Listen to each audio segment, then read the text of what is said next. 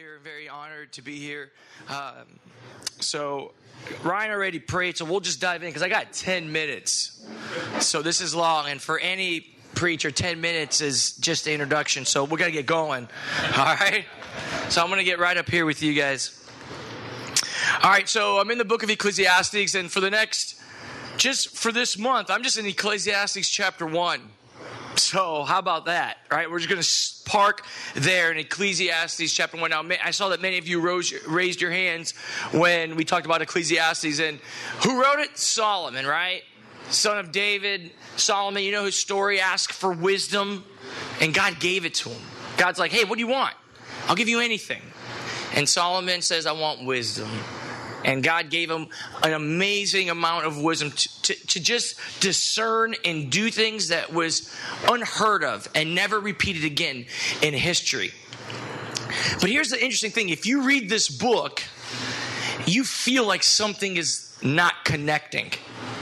I mean, the, he kicks off by saying everything is meaningless, and you're wondering, is someone counseling this guy? Does this guy have a counselor? This like, does this guy need a hug? What is up with this man who has everything?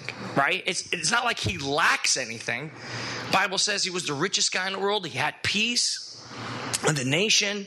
He had all these alliances, and he had 700 wives. I mean, well, that I don't know if that's peaceful by any by any means, no matter how much money you have.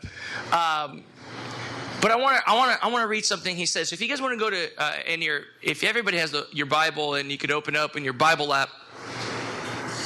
Um, I'm reading from the New Living Translation. It says this in verse chapter eight. He writes this: Everything is wearisome beyond description no matter how much we see, we are never satisfied. No matter how much we hear, we are um, we are not content. And I actually added this line. It says here, I just wrote this. It says, no matter how much we acquire, still it's not enough. Here's this guy who had everything, but it, he pursued it the wrong way. And so, a core idea is something that I want you guys to be thinking about throughout the week, and it's this is what you pursue consumes you. What you pursue consumes you. And for Solomon, he must have gotten bored because he probably he pursued everything he could pursue, and yet it didn't satisfy. And I look and I was thinking about what can I mention, what can I say to you guys? It's literally like this ice chip. You know, this ice chip for Solomon was okay, I got all the wisdom in the world. What am I going to consume? You know what? Let me consume pleasure. Obviously, like he said, 700 wives was just the starting, right? Then he had his concubines and he had who knows? He was king. He could do whatever he want. But eventually, as you know, like I'm doing right now, I'm holding this ice cube in my hand, but eventually it melts. And then after that, pleasure didn't satisfy anymore. I mean, he pursued, I mean, this guy was the wisest guy in the world. He could figure out, he was like Mel Gibson in that one movie where he learned what women could think. You know, he could hear their thoughts. You guys remember that movie from Mel Gibson when he got struck? He like fell in his tub, got electrocuted, and suddenly had the thoughts, the, the ability to hear what women think. Like this was Solomon. He was that wise, and yet, like this ice cube, just melted away. So what else did he pursue? Well, let's see. After this one melts, he, pers- he picked up something else. You know what? What if I pursue building, construction, creating my palace? You know that that's going to be challenging, right? But the for the wisest man in the world, was it really a challenge? Was it? Actually, it caused a lot of stress because if you know the story of Rehoboam, his son, the biggest issue with his son was that he that Solomon stressed out all the people, put a ton of labor on them. So yeah, he probably figured out how to cut costs. He figured out, you know what, how to build and do all this, and he pursued this and pursued this. But like ice, the ice in my hand, it melts. It doesn't satisfy. It leaves your hand empty. Well, what else? Let's see. Oh man, you know what? He probably pursued money. How can I make more money? You know what? If I pursue all my alliances, let me talk to the people of Egypt. Let me talk to this nation, talk to this nation. Let me make some deals here and there. Eh, he, he probably had a bank account that made, you know, the richest men in the world now look silly. But eventually, how long did that take for him, you think? for the wisest man in the world to acquire that much wealth? How long do you think it created them to think of the business strategies of like, ah, I got to meet with this person and I got to figure out what they want, you know? He read all the books. You know, he's like, yeah, I pretty much wrote good to great. Anything Jim Collins wrote, right? I wrote. Um, what other business book? Oh, John Maxwell? Yeah, I got that down. You know, uh, I, what, what, any business book, he, he figured it out. Right? So he, money, once he had it all, I mean, he was like, now what do I do with it? And like the ice cube in my hand, just melts away. So the irony is, this guy pursued things that you think would consume his happiness. He had the deepest wisdom, and yet it left him empty handed every single time. What you pursue consumes you, and it eventually leaves you stressed out. And as Christians, I mean, come on, let's be real, guys. Eventually, sometimes we pursue things that we, we, we we're, we, we're trying our best to follow Jesus, but aren't there those seasons in our lives where we pursue other things that consume us and we hold it tightly like that ice cube and we hold it, we hold it, we hold it, and it's for a season, whatever, however long that season is. But then once you get it, you get there, you spend time there, then you open your hand and you realize my hand's just wet, but empty. Then you're like Solomon you fall into this place you know the greater the, the greater my wisdom. Because you probably you know for that season of whatever we pursued we studied it. Whether it was career whether it was, you know, I got to build this addition to the house, I got to get this new vacation, you know, I got to restructure my finances, I could have a better retirement plan. And you do all of that. How do I get my kid to college? And you seek all the wisdom. So you sit down with David Hill. David, how do I? You're seeking wisdom. You open up all the books. You you you you pray and you seek God and you seek wisdom, wisdom, wisdom. But you're really what you're pursuing is this one object of can I get my kid there? Can I get my wife here? Can I do this? Can I do this? Can I get myself to this career? Then you get there, and then like the ice cube, you're just it's just empty, and you're left like Solomon. The greater my wisdom, the greater my grief. How could someone say that, right? How could he say that? The greater my wisdom, I will get, I will pursue, pursue, and yet I experience a greater sense of grief.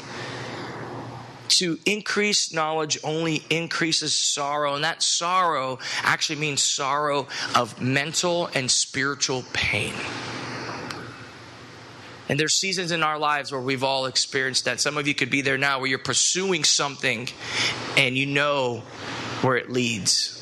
It's exciting for the moment because you feel wise, you feel like you're gaining knowledge, but you know, like that ice cube, it's going to melt away and leave you empty.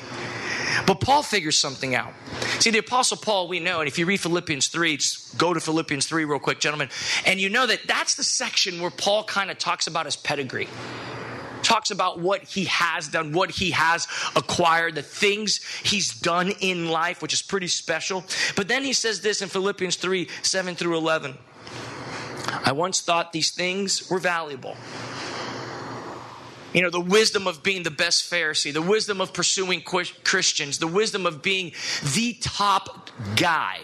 He studied at the best schools. He went to the best programs. He had the best mentors. I mean, Paul had wisdom. Paul had that ice cube and he held on to it until he met Christ. Until he met Christ and everything changed. So here's what he says But now I consider them all worthless because of what Christ has done.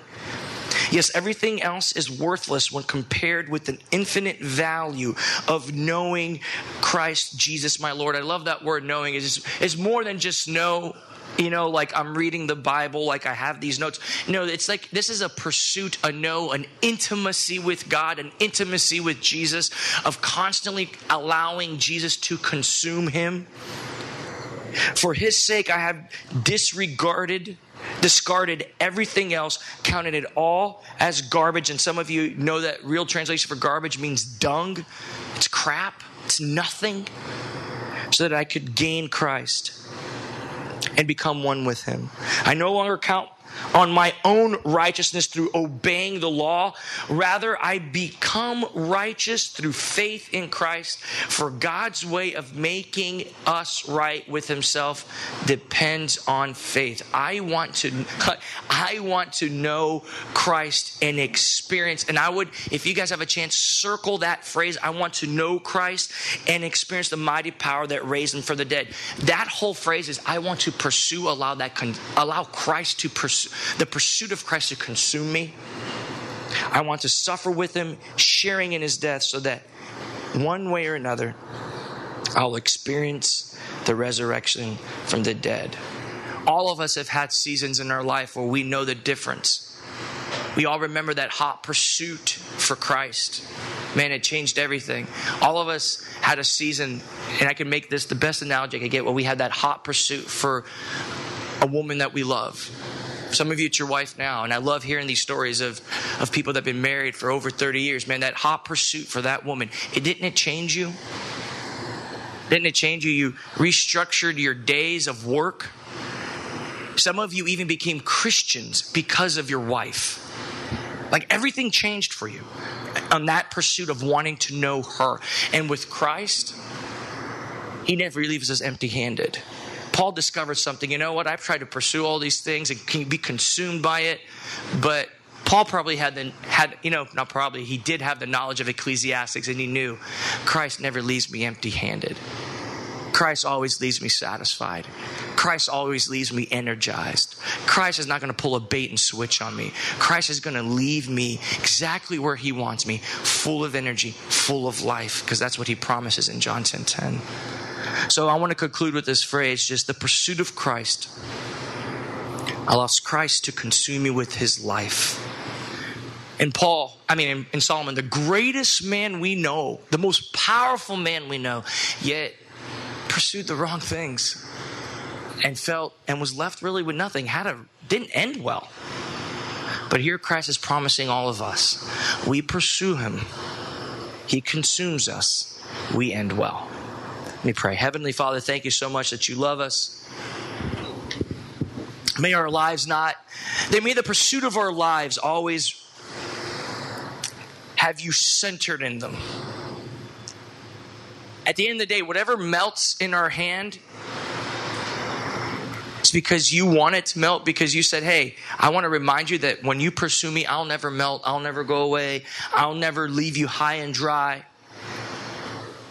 I won't leave your soul wanting more in a way of sorrow and grief. That the pursuit of me is constant new discovery, constant new ways of seeing who I am in the career, in the in the family, in everything. When I'm pursued, there is novelty, there is freshness, there is life. So God, encourage us as men to constantly pursue you, to put down the ice cube that melts away and to continually hold on to you and what you have in store for us. Amen.